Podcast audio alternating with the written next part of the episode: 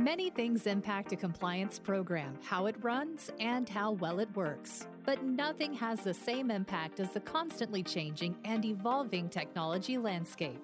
In Comtech, a podcast on the intersection of technology and compliance, co hosts Tom Fox and Valerie Charles will help you understand what changes in technology mean for your compliance program. Here's your hosts, Tom and Valerie. Hello, everyone. This is Tom Fox back again for another episode of Comtech, a podcast on the intersection of compliance and technology. As always, I'm joined by my co host, Valerie Charles, and we are both thrilled today to have Philip Winterburn uh, the Chief Strategy Officer at Convercent. So, first of all, Philip, uh, welcome and thank you so much for taking the time to visit with us today. Uh, thank you very much, Tom and Val. Appreciate you having me. Looking forward to it. Philip, uh, I would just like you to talk a little bit about your professional background. And, and the reason is that you come from a discipline very far afield from compliance and ethics.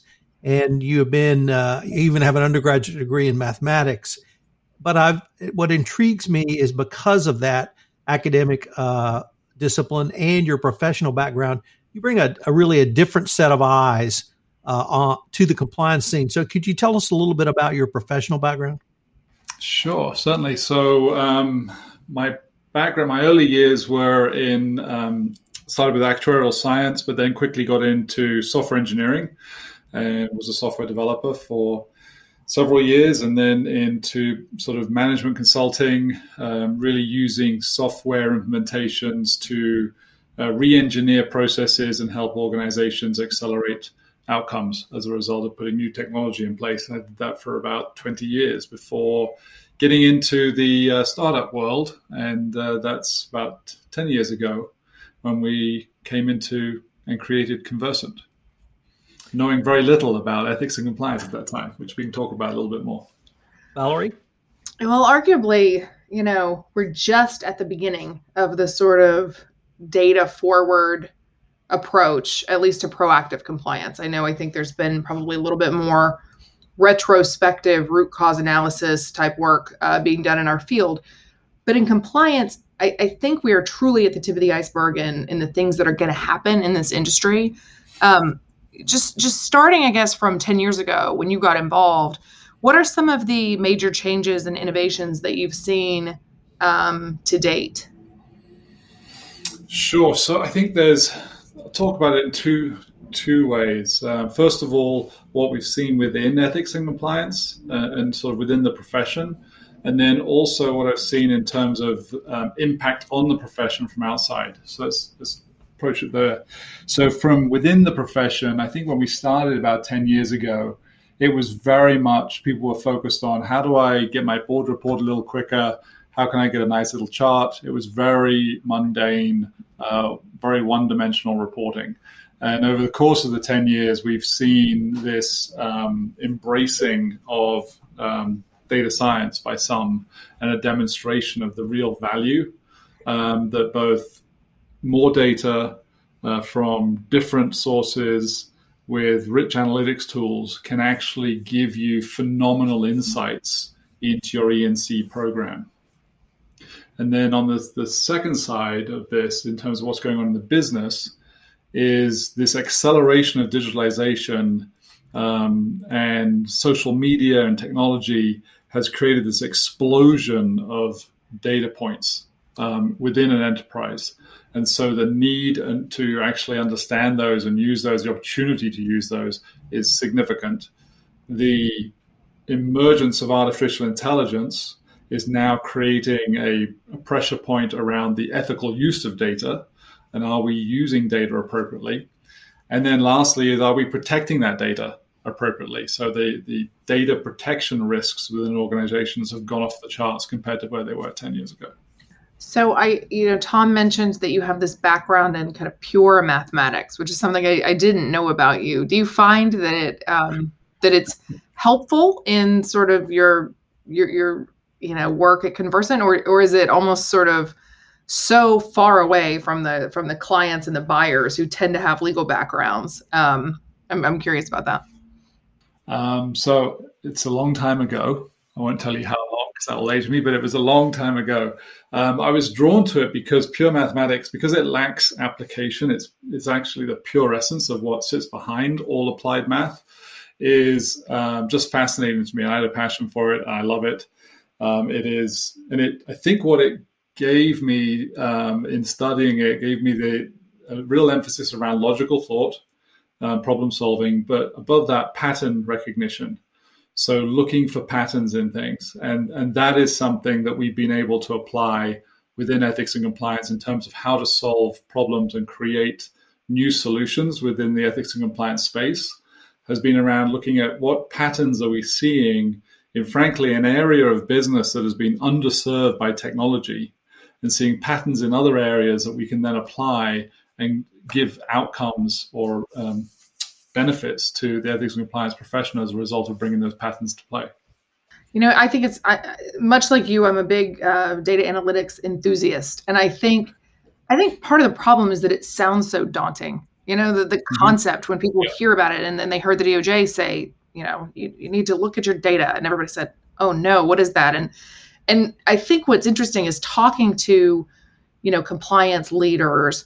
You realize you know, it doesn't have to be super scary, right? I mean, everybody has data. Data is just information sets. We all have them. Usually they're unfortunately in lots of different silos, but we have them.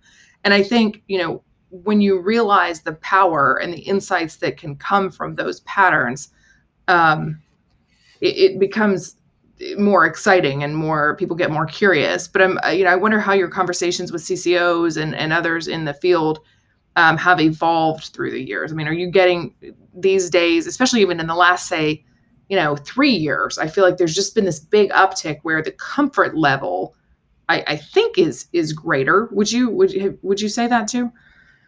Yeah, absolutely. I think um, there is there is a growing recognition that, and I'll say ethics and compliance rather than just pure compliance, but ethics and compliance certainly a growing recognition that um, using data to make data based decisions um, to derive insights about your organization, there is a recognition that that is now expected.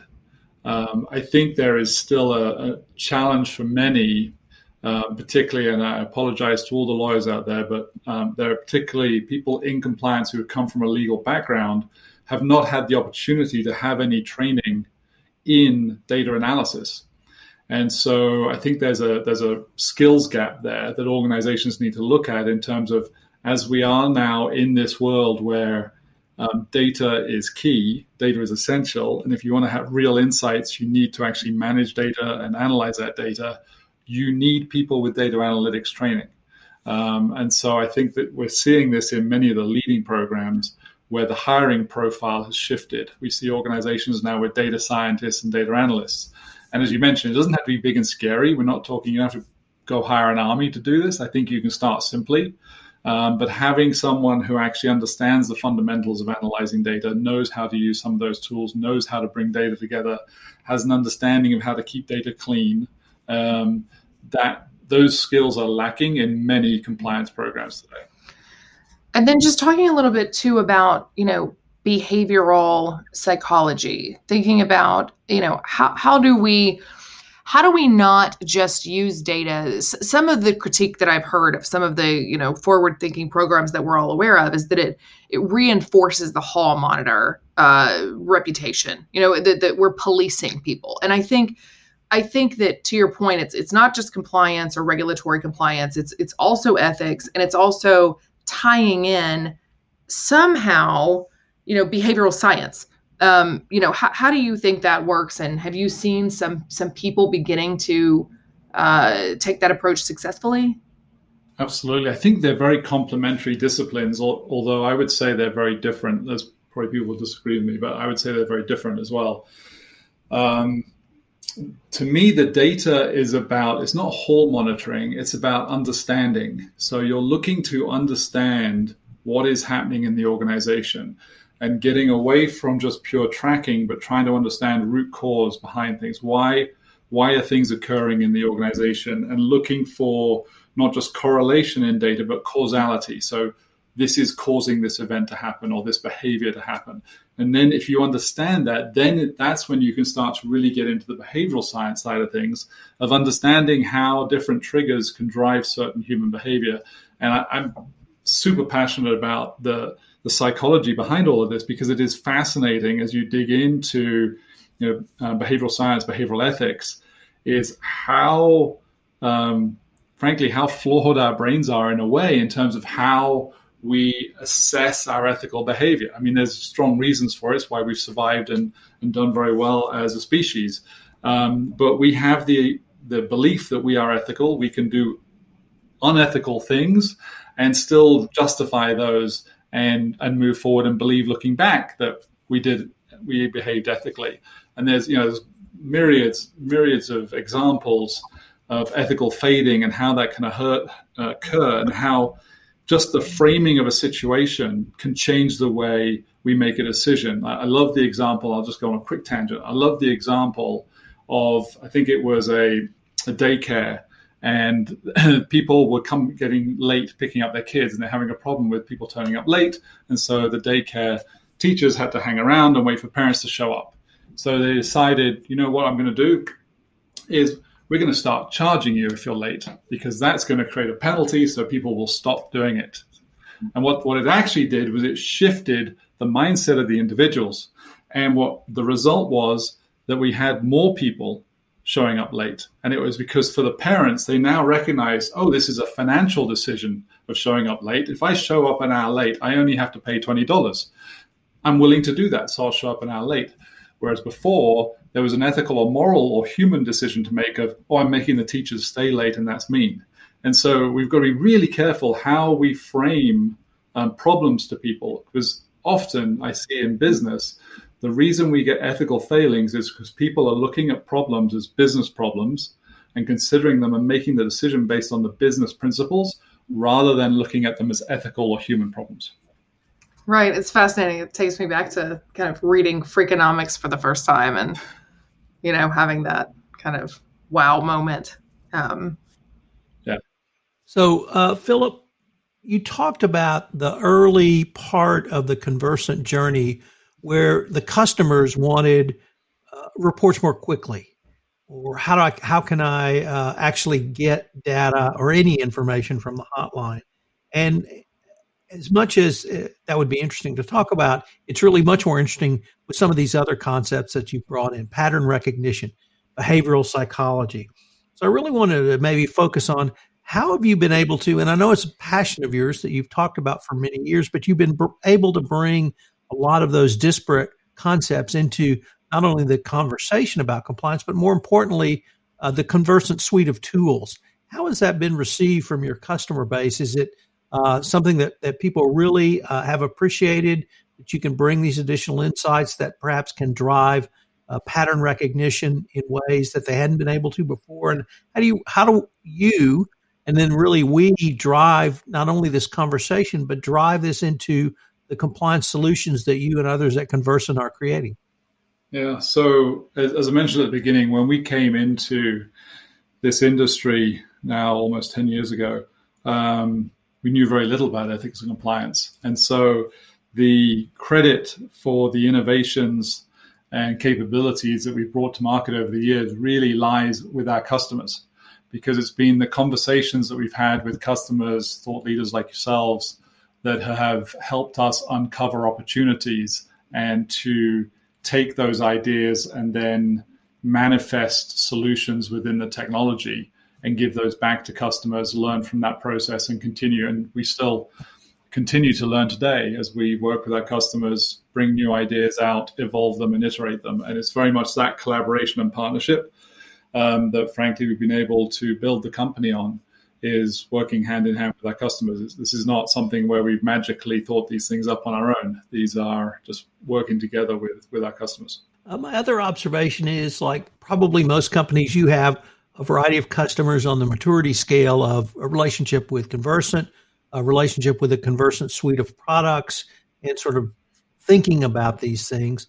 Uh, when you have conversations with companies that are new customers or really are using only one or two tools uh, after some period of time, do they they begin to see how they can use data, how they can use it as a continuing mon- continuous monitoring tool, and actually continuous improvement, and, and will engage with you in that conversation about uh, really implementing a data analytics solution, even if they don't call it that. Absolutely, and as you say, there's a maturity spectrum and you know it varies very much by what industry people are in what the needs of their particular organization is what the risk profile they have. So it's not a one size fits all. And so the, the technology needs to be adaptable to meet the varying uh, profiles of organizations that we deal with but you do see um, as as customers engage in using technology and realize the um, the opportunity and the, the business benefits they get out of that in terms of scale, of reach, of risk mitigation, that it creates a thirst and hunger for more.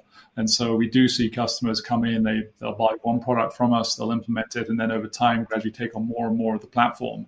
And obviously, with analytics, the more systems you have, the richer your analytics are because you're getting more data points um, to lay on top of each other. It's that layering of data that gives you real insights when you can start to, to compare sort of HR attributes and then job specific information with behavioral information with financial information that's where you can really start to detect where you have gaps in your culture and weaknesses in the culture of the organization that fabric so you know to, where to to apply energy.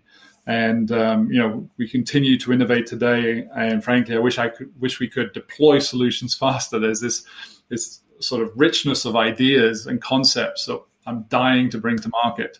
And uh, but there's a there's a pace to this as a business that you have to go through. So working with customers, we're gradually continuing to bring out uh, new ideas and new concepts that customers adopt, and then other customers come on and start using those as well. Philip, as you know, I, I like to say that more effective compliance programs equals more efficient business process, which equals uh, greater profitability and ROI. Is is that type of conversation that you and your colleagues at Convercent are able to either begin to be having or have with customers that we are driving ethics to the heart of business, but we're also driving ethics and profitability in a way that perhaps were not thought uh, together previously? That uh, absolutely. I think there that question sort of summarizes very much what's happening in the industry today. With um, if you look over the last 12 months or 18 months, the, the stakeholder capitalism announcement in the middle of 2019 sort of was a manifestation of this realization of this shift that um, a company is more than just returning money to the shareholder. A successful company has five stakeholders, and it's by fueling those five stakeholders and serving those five stakeholders that companies exceed, uh, succeed and can excel. And we've seen that with the emergence of ESG. Um, just recently, the World Economic Forum publishing the stakeholder capitalism metrics that companies are now signing up to. And there's this recognition now that this is no longer about don't break the law. This is about how you drive very rich, values based organizations with a common sense of purpose, striving to a common outcome. And because they have a common sense of purpose and common set of values, you take care of the behavioral issues. And if you can create that passion and alignment in an organization, you will far exceed the performance of your peers. And so, yes, we're absolutely having this conversation about this shift in days of old when it was like, how do I justify the existence of the compliance team and get additional funding because they're just the Department of No? That has shifted now with organizations talking about how do we actually drive the business by engaging the company in our vision, mission, and values, in our code of ethics, in how we operate. And, and it's that conversation that I find super exciting. And I think E&C is so well positioned at the moment to really grab hold of this movement around sustainability, around environmental, around governance, that the ESG movement, the stakeholder capitalism, all of this comes together, I think, and it's going to be a very, very exciting few years for our profession. Well, last uh, June, I believe, you and I did a webinar together where we looked at Q1 and partial Q2 uh, anonymized uh, reporting data from hotlines and it was largely around uh, reports or questions or issues relating to coronavirus. And and uh, March 15 is sort of the date everything shut down, and, and uh, you observed a spike in health related issues coming into the hotline. Uh, that maintained it did uh, level out a little bit, but it was still maintained a higher level than we typically see. The insights, though, I thought were were perhaps the more interesting uh, aspect because on the webinar you talked about how a compliance officer might use insights around uh, health and safety issues and what that might mean for an employee base. Could you maybe talk about the information that's available from hotline reports? And, and it's not simply just, I saw a violation or I saw a bribe paid. It's that kind of employee concerns and how that can help drive ethics to the heart of business. Absolutely. I'll, I'll bring in two um, related concepts here. One is the insights you get from your data. The other one, the insights you can get from benchmarking data, because part of what you're talking about is our benchmarking view where we're able to look holistically across all customers and look at these macro trends. Um, I think within an organization, obviously, there is rich insight that you can get from how people are talking to you. If people are using anonymity more or less, are they hiding behind that? Is there a trust issue you need to be concerned about? Are they going through the helpline or are they coming through the, the front door and talking to the E&C profession uh, group is, is also key. Um, what we saw in the, the benchmarks for that, for actually looking back now over the whole of 2020, was a significant shift in how people were using the helpline. And what we saw occur was that um, health and safety reports went up dramatically, 80% year over year increase in health and safety reports. So clearly that suddenly became uh, top of mind for people. And we, but we did see a drop in ethics and compliance related issues, so the core sort of E&C issues, and a drop also in some of the HR issues. And so maybe this is part of the work from home uh, thing that's manifesting there. But more concerning was this increase in the use of anonymity across the board. And so we saw the what I think was probably societal fear from the coronavirus pandemic pervading into organizations where people as a result were then using anonymity uh, using the helpline to hide behind that more than they would pick up the phone and speak to their boss and say, "Hey, I saw this thing going on." So I, it's uh, it was interesting how the societal shift was changing the behavior within companies. And if you didn't have visibility to those benchmark data, then you wouldn't have that context. And so um, this is part of one of the things we talk about when you're talking to your board. You don't want to go in and just talk about your numbers. You want to talk about them in context of what's happening outside because that obviously has a big um, impact on the meaning and, and, implications you can get out of that data. I uh, just on that point, when the Trump administration was talking in the you know mainstream news, kind of nonstop about the identity of the whistleblower relating to the Russia investigation, um, I I have heard from you know anecdotally from from several different uh, chief compliance officers that they saw uh, anonymity numbers shoot up.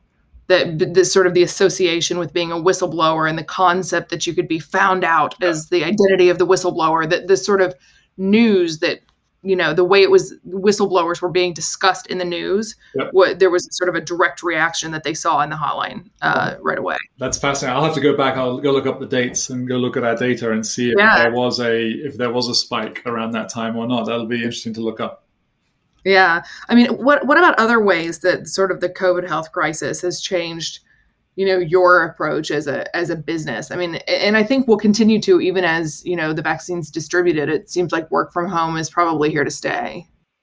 Yeah, I think so. So there was obviously the immediate impact on us as a company. Um, we did shift to work from home uh, pretty quickly. March 12th, I think, is when we we sent everybody home, and we have remained that way to date um, both here and in the UK.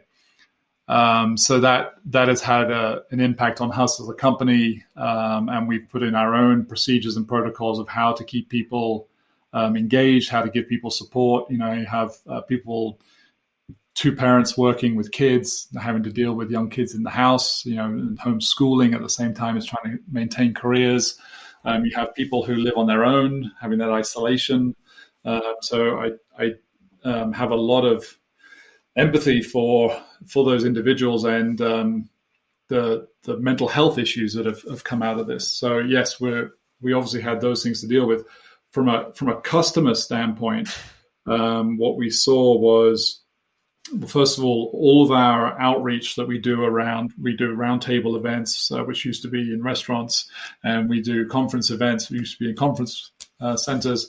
Um, all of that went online and went digital, um, which has been interesting because the in some ways it's given us bigger reach. So our conference that we did um, in October had four times the attendance of our prior conferences in person um, because we had that much bigger reach and people were able to attend from everywhere around the world and attend at relatively low cost um, because they weren't traveling uh, or paying for the event.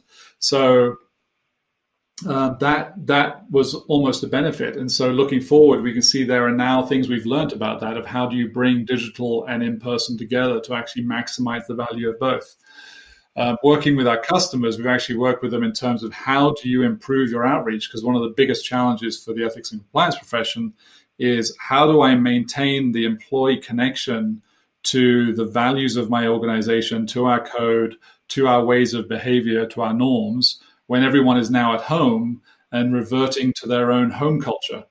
And so, how do you maintain that glue and get that cohesion? And looking at techniques using the ethics and compliance portal and outreach and campaigns to keep pulling people in and how do you keep that connection so that uh, you maintain the culture of your company and don't have it just sort of dissipate as people move away yeah i know I, that, that's a really good point um, what do we think companies and, and especially corporate compliance programs should be thinking about uh, you know heading into the future say 2025 and beyond. Where, where do you think we are with data analytics? Are we still going to be all over the place where we have certain companies that are just nailing it and other companies that you know still don't understand it? Or do you think maybe the government will actually put some teeth behind uh, some of the guidance and recommendations that it's made and then we really see the industry drastically change what do you think uh, I think we, we're going to see increasing adoption of analytics. I definitely think that, and so that that bell curve of early adopters to laggards is gradually is going to shift, and uh, it will continue to get greater adoption. Will it be government driven? I don't know about that because what I've seen in the last few years, this accountability culture that has come up with, you know, powered by social media that individuals now have a voice that can be amplified around the world instantaneously. I I expect that the employees today will continue to push organizations to be better versions of themselves, and customers will continue to push organizations to be better versions of themselves. And so we I think we will see a broader adoption of ESG, of ESG reporting and metrics because customers' employees are going to demand it. I don't think it's necessarily going to have to be a government mandate, but I, I, think it will be driven commercially. I'm so glad to see the trend of ESG being owned by compliance. I, I, just think it's an area that you know really requires you to understand the business and to be able to sort of engage and operationalize and, and work with all the different functions. And I, you know, when it sits with health and safety and, and other other areas, I think maybe maybe it won't be um, as effective. So I'm, I'm glad to see compliance kind of adopting it. Absolutely. And then I think we've got, you know, as I mentioned earlier, within compliance, we're going to see a skill shift, right? So the continuing shift from the the old compliance department that was all lawyers to now a more um, mixed group of individuals that has a combination of legal background, data analytics background, behavioral science background, and sort of this multidisciplinary teams coming together, maybe even some marketing skills in those teams of how to get message out, how to engage people. Um, bringing that together, I think those teams are going to be far more successful um, in the future than what we've seen in the past. I think that's another shift we're going to see. I think when you look at the macro level, there's some fascinating trends. We, you know, we have increasing polarization in society, particularly in the U.S. and in parts of Europe. Um, we see the media fueling those to some extent, mm-hmm. and everybody sort of living in their own versions of their own reality with their their consumption of information reinforcing their perspectives. And so I think that creates a real challenge for business and for ethics and compliance teams in terms of you have employees coming to work who may at home live in and see different versions of the world than you do or than each other does. And so, how do you bring them together in a working environment and create that alignment and engagement around the company's purpose, the company's brand promise, and the company's values so that you maintain that integrity of behavior and performance within the organization? I think that's a, a real challenge for the E&C profession to grasp. Someone has to grasp it and drive that forward. And then I think the, the accelerating digitalization we're seeing is going to mean we've got more data flying around, uh, more technology, decisions being made faster. And so, really understanding the data in your enterprise is going to be key. And then, lastly, artificial intelligence is, is here and live and well and is only going to grow. And so, how are you, as an ethics and compliance professional, inserting yourself in that product development process um, to ensure that the AI products that are being built are being built with ethics at the center of those products, and that you're not building unethical uh, products that are amplifying biases um, through automation. Fascinating. It's a fascinating time. Um, we are out of time, but I love talking to you about this, and I'm sure that our audience would love to be able to find you to talk about this more. So if they would like to uh, find you or learn more about uh, Convercent or Converge, uh, how would they go about that? Uh, well, they could go to converge.convercent.com. It's an online community, it's free to join, and it has a whole load of uh, thought leaders in there, including Mr. Fox himself. Um, driving a lot of the, uh, the thoughts that are going on in that community. So that is a great place to share ideas. Or you can find me on LinkedIn or drop me an email at pw at convercent.com. I'd love to have a chat with anybody about this. I love this stuff. Well, Philip, thank you so much for taking the time to visit with us today. Uh, I do love these conversations as well, and I can only say uh, I hope we can continue the conversation. Absolutely. Thanks, Val, and thank you, Tom. Appreciate it. Take care. This is Tom Fox. Thank you for listening to this episode of ComTech, a podcast on the intersection of compliance and technology. I hope you'll join us again next episode where Valerie Charles, my host, and myself will visit with another guest in this most exciting area of compliance. Thanks again for listening. ComTech is a production of the Compliance Podcast Network.